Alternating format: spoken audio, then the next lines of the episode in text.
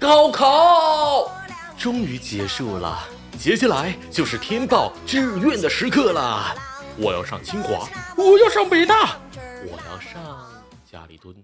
每年高考都有人因为紧张，身体出现了各种状况而发挥失常。大同每每听闻此刻都觉得非常的惋惜。作为一个过来人，当年高考的时候就没有特别大的压力，因为不管是老师还是家长都对我特别放心的哦。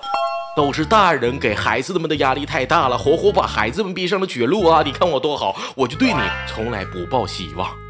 不过话说回来，每次考前都有人因为紧张而闹肚子，但是考完后又啥事情都没有，到底是为什么呢？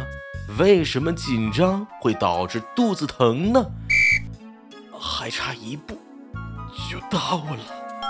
其实，这种一紧张就肚子疼的状况，有一个专业的名词来解释，叫做大肠肌躁症，简称肠躁症。我们的肠胃其实是一个傲娇的小宝宝，不像一般的肌肉那样按套路出牌。它对直接表面的伤害，比如重击等，其实感觉没有那么的深刻，反而是食物通过的时候，要通过膨胀、收缩等动作推动食物前进。所以肠道里面肌肉夹层就会感受，哎，对于肌肉的萎缩感觉是非常的敏感的。嗯，哦，不行了。敏感的肠道宝宝在我们精神紧张的时候，主观肠道的自律神经也变得紧张兮兮起来，就进行节奏性收缩，以促进食物通过消化道，并导致腹部疼痛和肠功能不规则。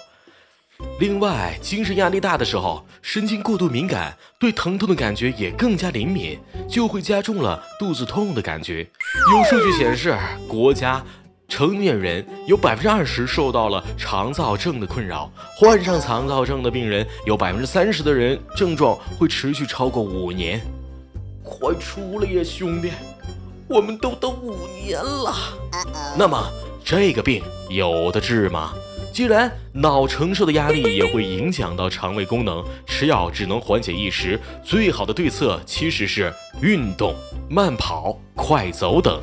中低强度的运动都可以促进大脑分泌快乐物质内卡肽来对抗压力。